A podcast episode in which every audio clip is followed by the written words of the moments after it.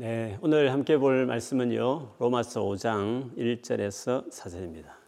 제가 처음부터 끝까지 읽어 드릴 테니까 여러분 눈을 따라서 그렇게 보시면 되겠습니다. 제가 읽겠습니다. 우리가 믿음으로 어렵다 함을 받았으므로 우리는 우리 주 예수 그리스도로 말미암아 하나님과 함께하는 평강을 누리고 있습니다. 예수 그리스도에 의해서 또 믿음으로 우리는 지금 우리가 서 있는 이 은혜의 자리에 들어와 있습니다. 그리고 하나님의 영광을 소망하며 즐거워합니다. 이뿐만 아니라 우리는 환란을 당하더라도 즐거워합니다. 그것은 환란이 인내를 낳고 또 인내는 연단된 인품을 낳고 연단된 인품은 소망을 낳는 것을 알기 때문입니다. 아멘. 자, 우리 중간에 끊기지 않기를 바라는 마음으로 어, 또 끊기더라도요 차분한 마음으로 또 중간에 끝까지 예배했으면 좋겠습니다. 우리 자기 자신을 향해서 그리고 옆에 계신 가족이 계시면 서로를 향해서 축복하겠습니다. 하나님 나와 함께 계시니 걱정하지 맙시다. 아멘. 오늘은 한 해 동안 돌아보면서 하나님께 정말 감사를 드리는 추수감사주일로 지킵니다. 이번 한 해 하나님께 감사할 일이 뭘까 돌아보면 코비드 19이 막 떠올라서 한 해를 그냥 이어서가고 보낸 것 같습니다. 그래서 이런 가운데서 우리가 감사할 일이 뭘까 하는 생각을 하지 않을 수가 없습니다. 이 바이러스에 걸리지 않기 위해서 불안하고 또 걱정하는 마음도 있고 꼭 이 바이러스 떠나서 이것 때문에 우리가 계획했던 것들이 정말 막히고 delay 되고 또 변경해야 할 일들이 많았기 때문에 사실 이런 가운데서도 감사를 갖는다는 게 어려울 것 같고 오히려 더 정말 원망하고 때로는 힘들어하고 걱정하는 일들이 많은 한 해가 아니었을까 지금도 그런 시간을 보내는 분이 많지 않을까 이런 생각을 하게 됩니다. 꼭 한 해뿐만 아니라 지난 우리가 살아온 많은 횟수를 봐도 내 삶에 계속 반복되는 무거운 짐이 있고 걱정되는 있고 아픔이 있는 성도들도 아마 있을 것입니다.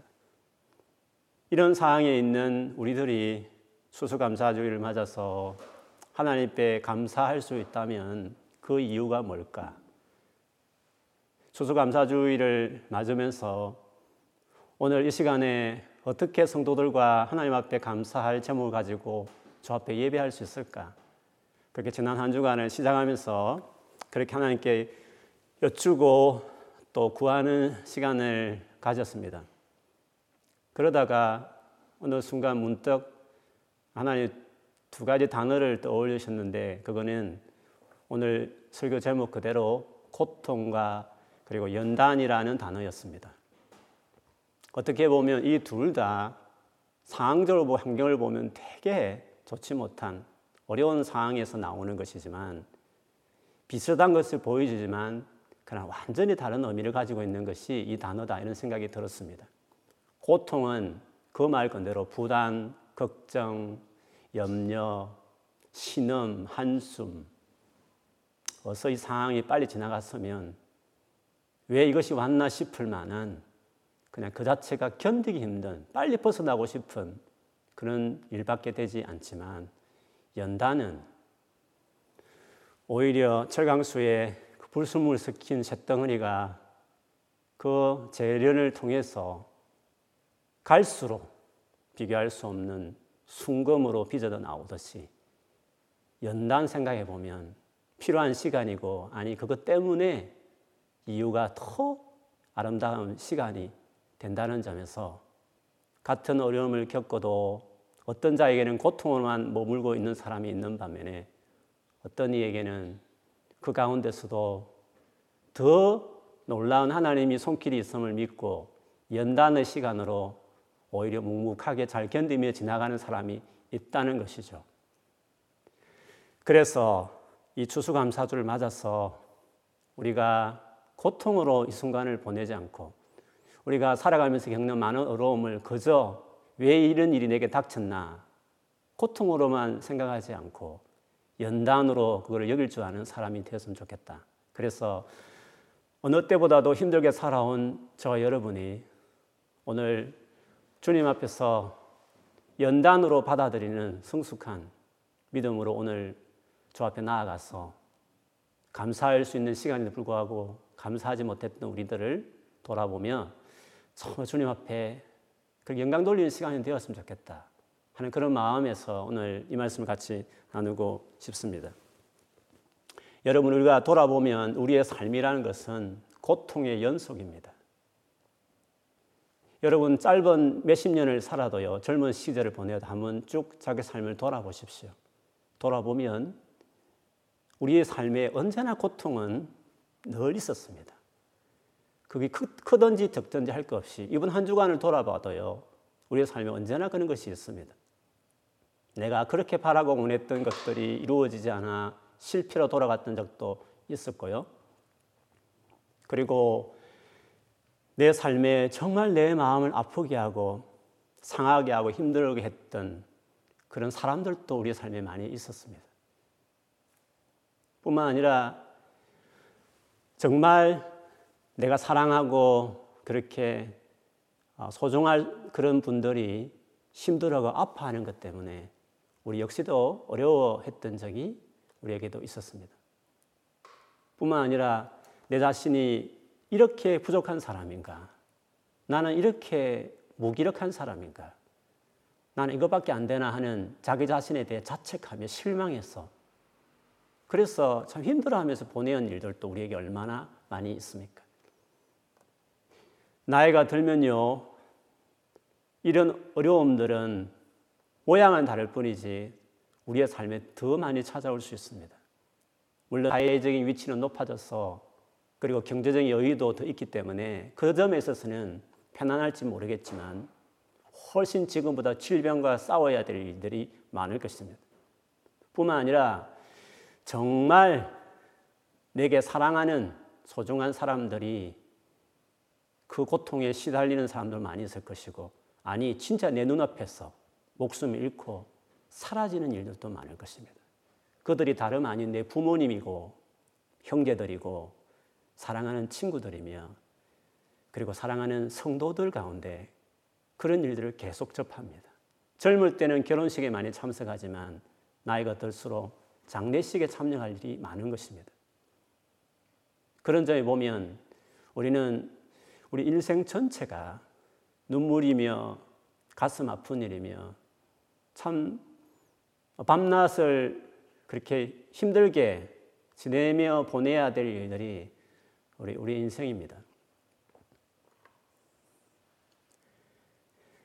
이렇게 우리 인생 전체가 고통스러운 일들로 점철되어 있기 때문에 우리가 살아가는 데 있어서 가져야 될 태도가 있다면 그 고난을 받아들이는 고난의 상황에 적응해낼 수 있는 태도가 우리를 살아가는 데 있어서 꼭 필요합니다. 어려움 만날 때마다 털컥털컥 넘어지면 인생 전체가 어려운 겁니다. 왜냐하면 그 고난이 계속 연결되기 때문에 그렇습니다. 어차피 우리의 삶 안에 찾아오는 불청객처럼 그런 어려움에 대해서 그거를 맞아들 줄 알고 담담하게 받아낼 수 있는 사람이 되어야 인생을 잘 살아갈 수 있는 끝까지 같은 인생을 보내어도 같은 6, 70, 80년을 보내어도 그 인생을 잘 살 수 있는 것입니다. 누구나 할 것 없이 런던에 처음 발을 내디뎠을 때 얼마나 낫습니까? 얼마나 불편한 일이 많습니까? 그런데 1년, 2년 지나면 나의 일상처럼 받아들이고 처음 왔을 때와 다르게 담담하게 받아내면서 그 삶에 적응해 가듯이 고난이 우리의 일상 일이라면 살아가면서 계속 겪는 일이냐면 낯설게 여기지 말고 왜 이런 일이 내게 찾아왔나? 오지 말할 일이 왔다. 이렇게 어색하게 생각하지 말고 올 것이 왔구나. 우리 인생이 그런 것이지. 라고 여기고 잘 받아내는 그게 적응하는 것이 필요한 겁니다. 런던에서 3, 4년을 보내도 여전히 한국 돌아갈 생각만 하고 도무지 삶에 적응하지 못하고 있다면 어떻게 되겠습니까? 그래서 이런 고난의 문제를 생각해 보면요. 나이를 든다는 것은 혹은 우리가 성숙해진다 이 의미는 고난에 대한 이해가 달라지는 겁니다. 훨씬 그것을 잘 받아내는 그 가운데서도 자기 삶을 잘 매니지해내는 사람들. 그 사람이 노인이 되어 간다. 그리고 성숙한 사람이 된다. 하는 의미를 아, 가지게 될 것입니다. 마치 미운 정든 친구처럼 담담하게 그렇게 받아내며 사는 것이죠. 근데 예수를 믿은 이후에도요, 그 믿음이 유치할 때는 마치 예수를 믿으면 고난은 없어야 된다. 하나님이 그 고난을 허락하지면 안 된다. 이렇게 생각하는 분들이 있습니다. 그래서 막, 막상 그 어려움이 생기면 믿음이 없다라고 생각하거나 아니면 하나님이 정말 나를 사랑하시냐라는 식으로 반응할 때가 있는 것이죠. 그러나 성경 전체를 통해서 이 고난에 대해서 우리가 어떤 태도를 가져야 되느냐 하는 것은 믿음 생활하는데 정말 중요한 태도가 아닐 수가 없습니다. 물론 하나님이 우리를 사랑하시기 때문에 같은 어려움을 당해도 우리를 보호하시고 돌보심도 있고요.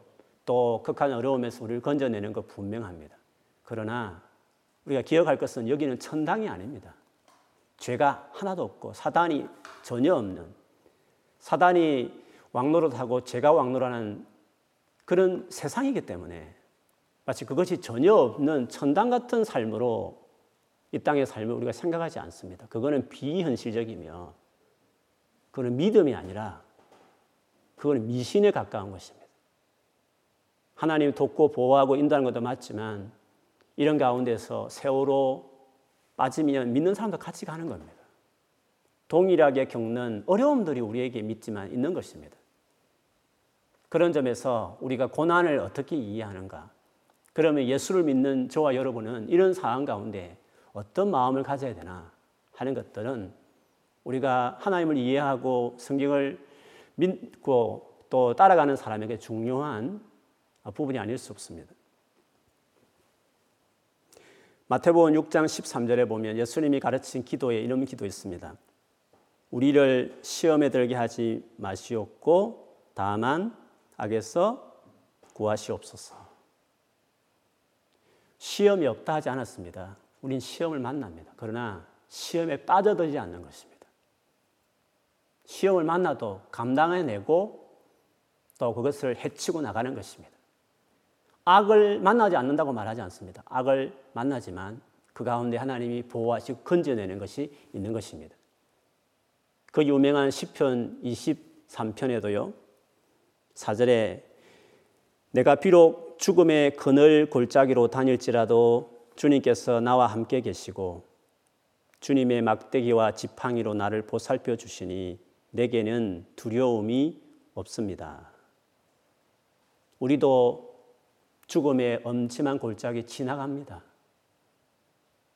엄침한 골짜기를 지나가는 것입니다. 다른 게 뭐가 있습니까? 주님이 함께 가는 것입니다. 그리고 그 당시에 그 어려운 골짜기에 그 양들을 보호하기 위해서 목자가 가지고 있던 그 지팡이와 막대기 같은 것처럼 그 가운데 함께 하시면서 우리를 위로하시고 우리를 돌보아 주신다라고 그렇게 말씀하셨습니다. 오늘 본문에도 보면 그렇게 이야기하고 있죠. 오늘 본문 1절에도 보시면 우리가 예수를 믿어서 죄 용서받고 어렵게 된 다음에 하나님과 함께하는 평강을 누리게 되었다고 말합니다. 함께하는 게 있습니다. 주님과 함께하는 것이 이루어졌다고 말했습니다. 이전에 이전에는 그것을 달리 예수 그리스도에 의해서 또 믿음으로 우리는 지금 그 은혜의 자리에 들어가 서 있다고 말하고 있습니다. 예수님 때문에 은혜의 자리에 서 가지고 있다고 했습니다. 은혜라는 집에 들어갔다는 것입니다. 그 집에는 전후 사방 다 은혜로 둘러싸여 있는 것입니다. 예수를 믿은 이후에 우리의 삶은요, 우리의 과거, 현재, 미래는요. 우리 앞뒤 전후 모든 사방이 은혜로 우리를 둘러싸고 있다. 우리는 은혜 안에 들어가 그 자리에 서서 있다. 그게 우리 그리스도인의 삶이라고 이야기했습니다. 그리고 우리의 마지막은 어떻습니까?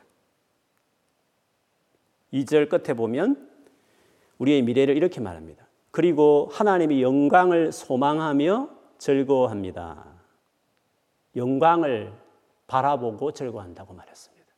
하나님의 영광이라는 것은 하나님의 영광이라 이 말은 하나님의 놀라운 모든 것을 다 말합니다. 그런데 우리가 하나님 나라에 가면 우리의 인생의 끝에 가보면 우리가 맞는 것은 하나님의 영광을 받는 겁니다. 하나의 영광을 다 누리게 되는 확실한 항상 예외 없이 우리에게 주어지는 것이 그것입니다. 왜요? 우리가 하나님의 아들과 딸이기 때문에 아버지가 가진 모든 것들, 지금 하나님 가지고 있는 그 모든 것들을 그때에 다 나의 것으로 누리고 맛보게 될 것이라고 이야기했습니다. 그렇게 보면 예수 믿은 이후에 그리고 우리의 영원한 미래에 이르기까지 우리가 얼마나 엄청난 존재가 되었나 하는 것을 이렇게 이야기하는 것입니다. 그러면 여기서 중요한 질문 하나가 있습니다. 하나님께서 그렇게 우리를 사랑하셨고 우리가 잘 알듯이 하나밖에 없는 독생자, 하나밖에 없는 당신 같은 분리될 수 없는 동일한 하나님이신 그 아들 예수 그리스도를 우리 위해서 십자가에 내어주기까지 사랑하신 하나님께서 그리고 마지막에는 당신의 모든 것을 우리에게 기꺼이 주기를 기뻐하시는 영광을 기꺼이 내어주시를 기뻐하시는 하나님께서 그럼 왜 살아가는 이 중간 이 타이밍에서는 고난을 왜 허용하시냐 하는 것입니다. 우리가 함께 하시지만 왜 고난을 허용하시냐는 것입니다. 아예 고난을 제거하고 없고 막아주는 것이 그것이 정말 우리를 향한 사랑의 모습이 아니겠냐 하는 것입니다. 적당히 좋아하는 정도가 적당히 좀 봐주는 정도, 적당히 기여하는 정도가 아니라 이토록 사랑하는 분이시면 전부를 다 드릴 만큼 우리를 위하시는 하나님이신데 왜 그분은 우리가 살아가는 동안 이렇게 고난과 환란을 우리에게 허용하실까 하는 것입니다. 그 이유를 오늘 본문 3, 4절에 잘 설명하고 있습니다. 이 구절을 우리 같이 한번 한번 읽어보도록 하겠습니다. 읽겠습니다. 이뿐만 아니라 우리는 환란을 당하더라도 즐거워합니다. 그것은 환란이 인내를 낳고 또 인내는 연단된 인품을 낳고 연단된 인품은 소망을 낳는 것을 알기 때문입니다. 분명 그리스도인은 당하는 환란을 즐거워하는 것이 맞습니다. 왜냐하면 하나님께서 독생자, 독생자 예수까지 아낌없이 주신 하나님이면 그리고 좀 전에 말씀드린 것처럼 자기 모든 것들을 몇십 년 후에 다 우리에게 주실 하나님이신데 우리가 살아가면서 겪는 이 환란까지도 그렇게 사랑하는 당신 아들과 딸들을 위해서 그냥 어쩔 수 없다야. 천당 가기까지는 그냥 같이 겪어야 돼. 어쩔 수 없다야.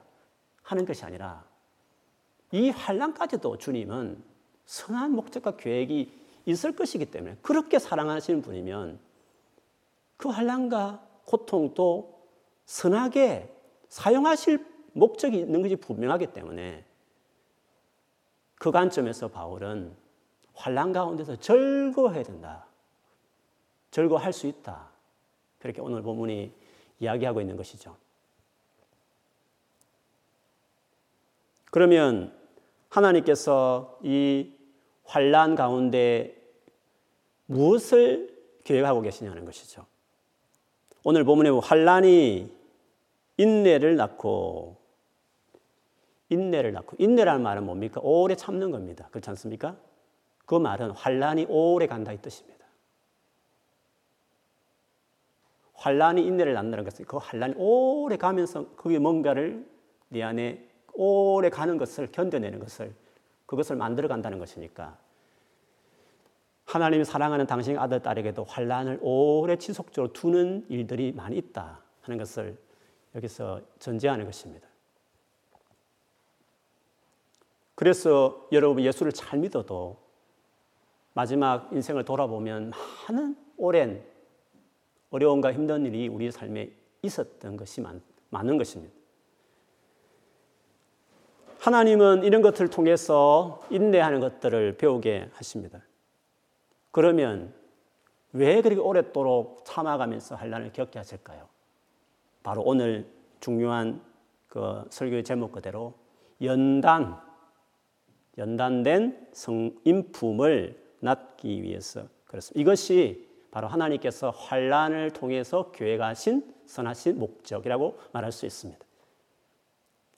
연단된 인품. 하나님이 예수 믿고 나서 겪는 우리 모든 어려움들은 다 연단의 목적이었습니다.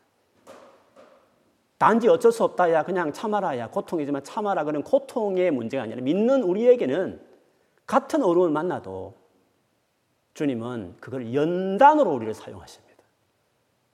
더 선한 것을 이루는 목적으로 그것들을 활용하기로 있다는 것입니다. 연단된 인품은 어떤 인품일까요? 연단된, 인품, 연단된 인품은 두 가지 특징이 있습니다. 첫째는 믿음입니다. 연단된 인품은요, 믿음을 갖습니다. 연단을 통해서 길러지는 태도 중에 하나는요, 신뢰하는 것입니다. 우리에게요, 하나님을 믿을 만한 확실한 근거는 있습니다. 그게 뭐죠? 십자가입니다. 하나님 자기 아들을 내놓는 그것만큼 그분을 믿을 만한 근거가 또 있습니까? 누군가가 나를 위해서 그것도 진짜 싫어하는 사람인데도 불구하고 나를 위해서 가장 귀한 생명을 내놓았다면 그것만큼 그분을 믿을 만한 일이 있겠습니까? 십자가는 하나님을 신뢰할 출발점입니다. 그리고 종착점입니다. 십자가 하나로 우리는 하나님을 믿는 것에 대해서 확실한 이유를, 확실한 근거를 우리는 이미 찾았습니다. 그런데 여러분, 왜 우리가 어려움을 만나면 또 신뢰하는 것이 깨어질까요? 왜 흔들리게 될까요? 그 확실한 역사적으로 분명히 드러난 그 사건이 있음을 불구하고 왜 우리의 믿음이 이렇게 흔들릴까요? 그 믿음이 우리 안에 실제가 안 되어 있기 때문 그렇습니다. 실제로 나의 것으로 셋업이 안돼 있기 때문에 어려움을 만나면 또 흔들리게 되는 것입니다. 그래서 그 하나님을 확실히 신뢰하는 그 믿음을 우리의 삶의 실제가 되기에 셋업시키기 위해서 환란의 순간에 십자가에 내 아들 내놓는 바로 내가 너의 삶에 이런 분이라는 것을 깨닫게 하고 경험하게 하고 믿게 하는 일들을 하는 것입니다. 그래서 믿음이 실제가 되도록 하기 위해서 하나님께서는 환란을 소중한 재료로 쓰는 겁니다. 하나님을 신뢰하는 것이 잘하는 것만큼 우리에게 소중한 것은 없기 때문에 그렇습니다.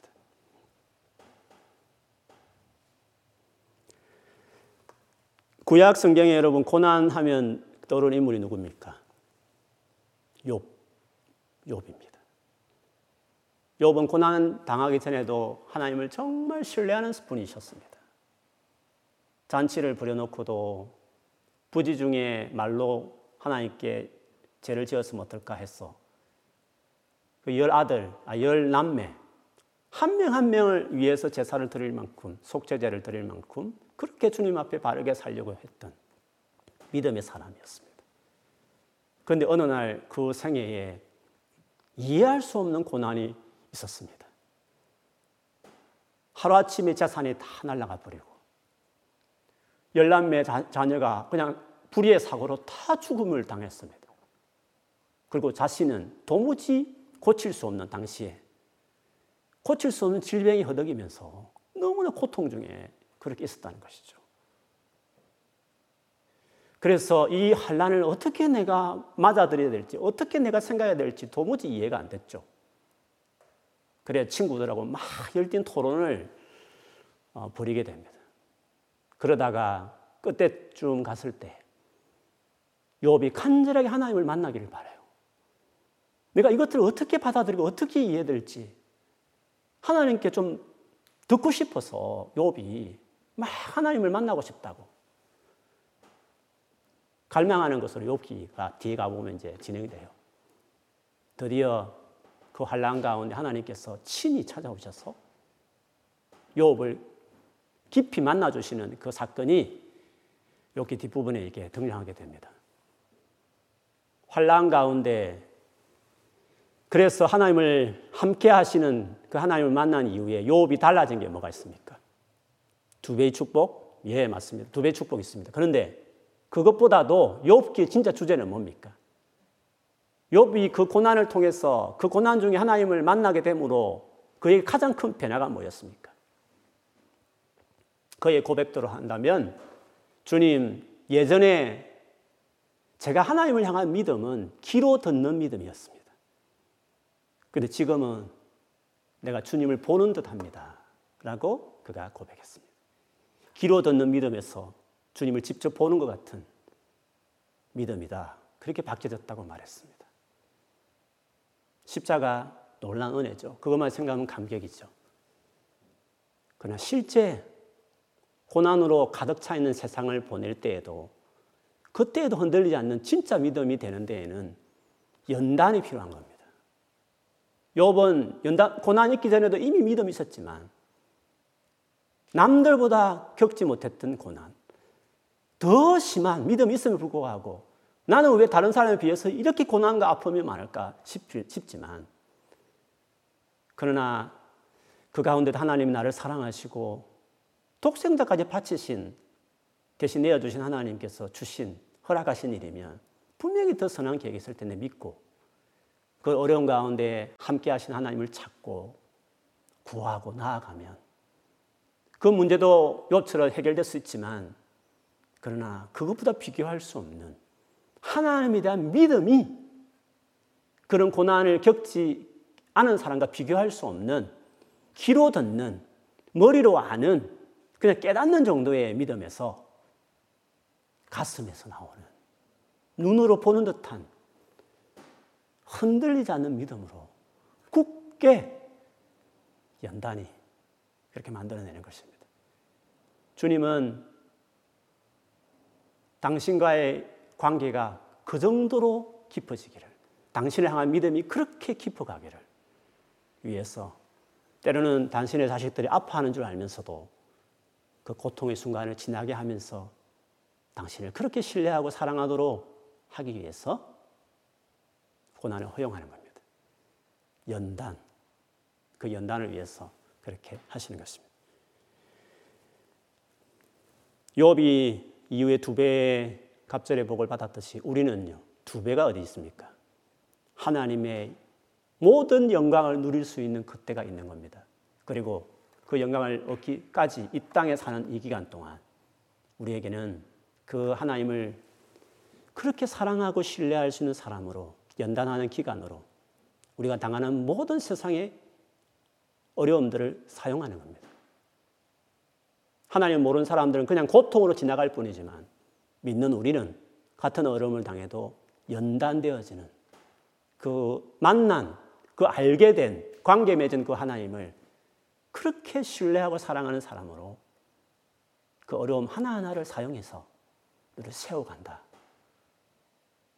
버릴 것도 없다. 그래서 환란 중에도 이걸 생각해 보면 즐거워한다. 그렇게 말하는 것입니다. 연단의 두 번째 목적이 있습니다. 그것은 순종하는 겁니다. 여러분 누군가를 전적으로 신뢰하면 그 말을 따릅니다.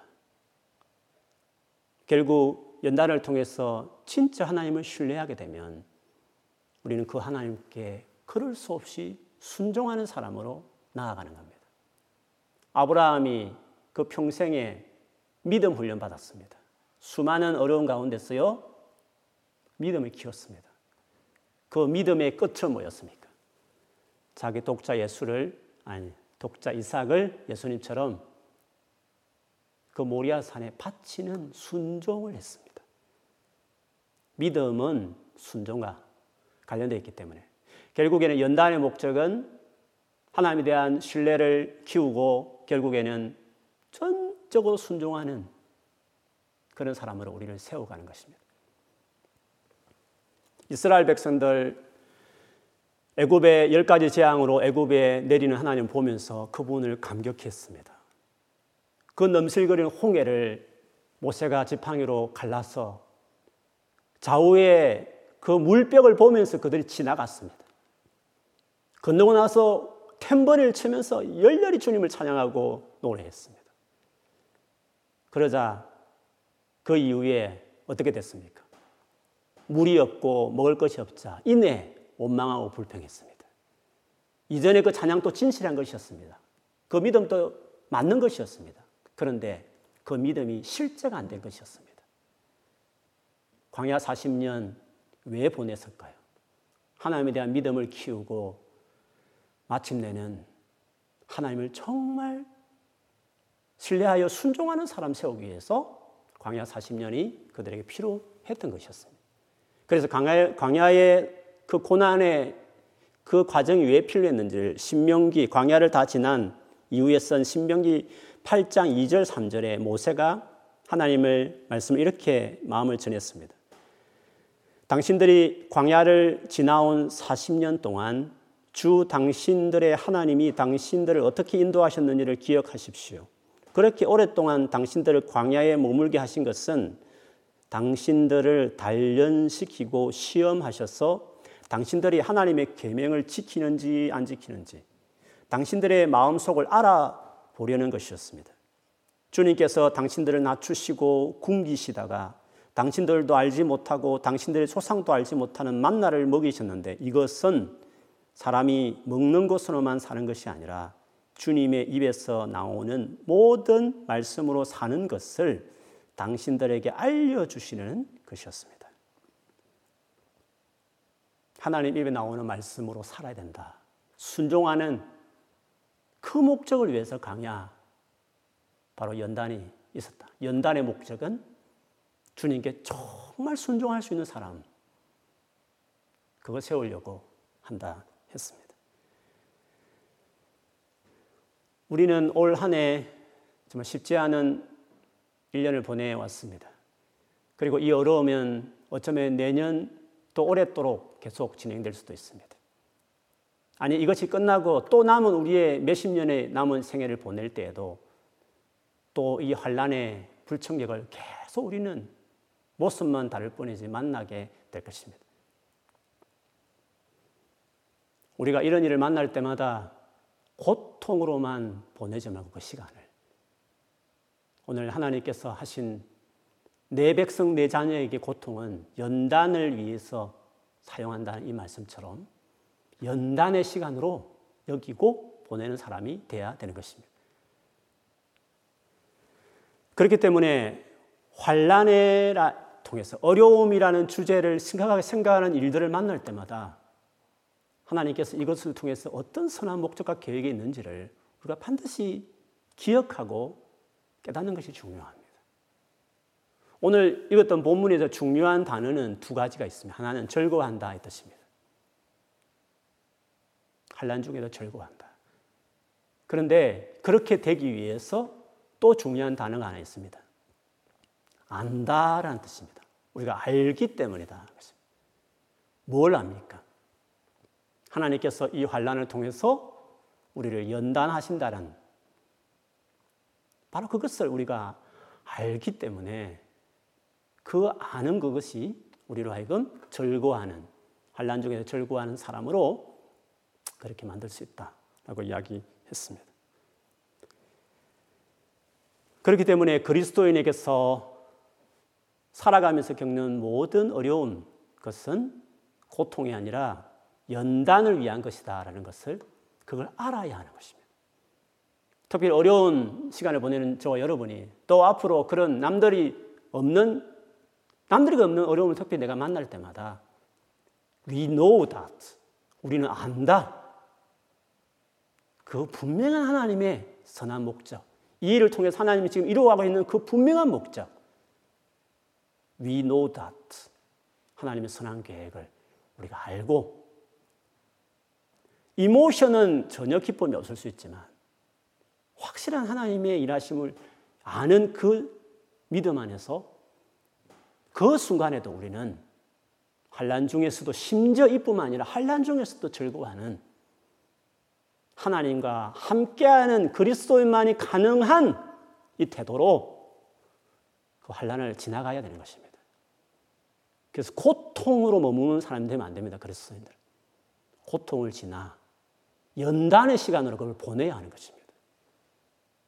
그래서 이번 코비드 19 가운데 여러 가지로 이것저것 어려움을 우리 모두가 겪을 텐데 여러분의 이 시간이 고통의 순간입니까? 아니면 연단의 시간이 되고 있다고 생각하십니까? 나에게는 이게 고통의 순간인가? 어서 빨리 끝났으면 좋겠다. 빨리 정상으로 돌아갔으면 좋겠다. 그것만 있습니까? 아니면 힘들고 어렵지만 이런 가운데서도 몰랐던 나의 모습, 이런 가운데서 나 자신이 세워지고 온전케 되는 일들. 그래서 지난 1년 이상의 이 기간이 이것이 있었기 때문에 내 삶에 새로운 것들을 깨닫고 새로운 것을 출발할 수 있는 오히려 더 업데이트 되어지고 더 성숙해진 더 연단된 하나님과 한 관계가 더 단단해져 버린 더 믿음과 순종함이 더하여진 연단의 시간이었는가? 한번 여러분에게 자문해 보십시오. 여러분이 고통의 순간으로 여겼든지 간에 하나님은 연단으로 사용해 오신 겁니다. 우리가 예수 믿는 것이 분명하면 지난 1년은 연단의 시간이었던 것입니다. 그렇기 때문에 비록 힘들고 어려운 것만 생각했을지 모르겠지만 내가 미처 몰랐지만 내가 we know that 하지 않았을지만 we don't not, we did not know로 했지만 오늘 이 말씀을 통해서라도 아 하나님은 이렇게 선한 계획으로 우리 고난을 가운데 일하시는구나. 바로 오늘 이 시간, 바로 이 시간에도 we know that 나는 안다. 그 고백을 하시면 지난 1년 이상의 그 어려운 순간이 헛된 시간이 아니었을 것입니다. 주님은 절대로 우리 인생 헛되게 우리의 고난을 그대로 두지 않습니다. 내가 미처 알지 못할지 모르겠지만 지나고 보면 그 순간을 통해서 주님이 나를 세운 것들이 있는 겁니다. 그것이 하나님을 따르는 예수를 믿는 저와 여러분이 겪을 수 있는, 누릴 수 있는 축복인 것입니다. 이왕이면 그것을 알고 오늘 바울처럼 절구하는 태도로 주 앞에 나아간다면 얼마나 하나님께 기쁨이 되고 우리에게 같은 그 어려운 순간일지라도 넉넉하게 감당해내는 사람이 될 수 있겠습니까? 추수감사절을 오늘 맞이하면서 남은 우리 팬데믹의 기간을 혹시 고통으로만 여기신 우리 성도들이 계시거든. 이제, 이제 남은 몇 달의 기간은 내가 연단의 기간으로 위노다 하면서 절구하면서 내가 보내보겠다. 제대로 주님과 관계를 이 어려운 가운데서도 만족할 만큼 세워보겠다. 연단의 기간으로 삼는 여러분이 되기를 축복합니다. 그렇게 해서 오늘 이 추수감사를 주일을 우리 맞이하면서요. 오늘 예배 가운데 우리가 잃어버렸던 누리지 못했던 이 즐거움과 감사를 회복하는 그런 예배가 되기를 주의 이름으로 축복합니다. 그래서 오늘 이 시간 이후로 하나님 앞에 정말 감사를 드리며 나아가는 시간이 되었으면 좋겠습니다. 우리도 힘들지만 더 힘든 이웃들이 아마 많이 있을 것입니다. 그래서 오늘 여러분 드린 추수감사한 더 불우한 힘든 이웃들에게 전달하도록 하겠습니다. 미처 만일에 준비 못한 분이 계시면 이후에라도 해주시면 그대로 전달하겠습니다. 그래서 올해만큼 힘든 시간을 보냈지만 그러나 올해만큼 진짜 감사한 진짜 제대로 된 감사를 드리는 추수감사주일로 주 앞에 오늘 드리는 예배가 되었으면 좋겠습니다. 그리고 이후, 이후에도요 주님 앞에 이 오늘 이 믿음의 고백을 가지고 감사함으로 묵묵하게 그 사망이 엄침한 골장이지만 주와 함께 하시는 그들과 함께 지나가는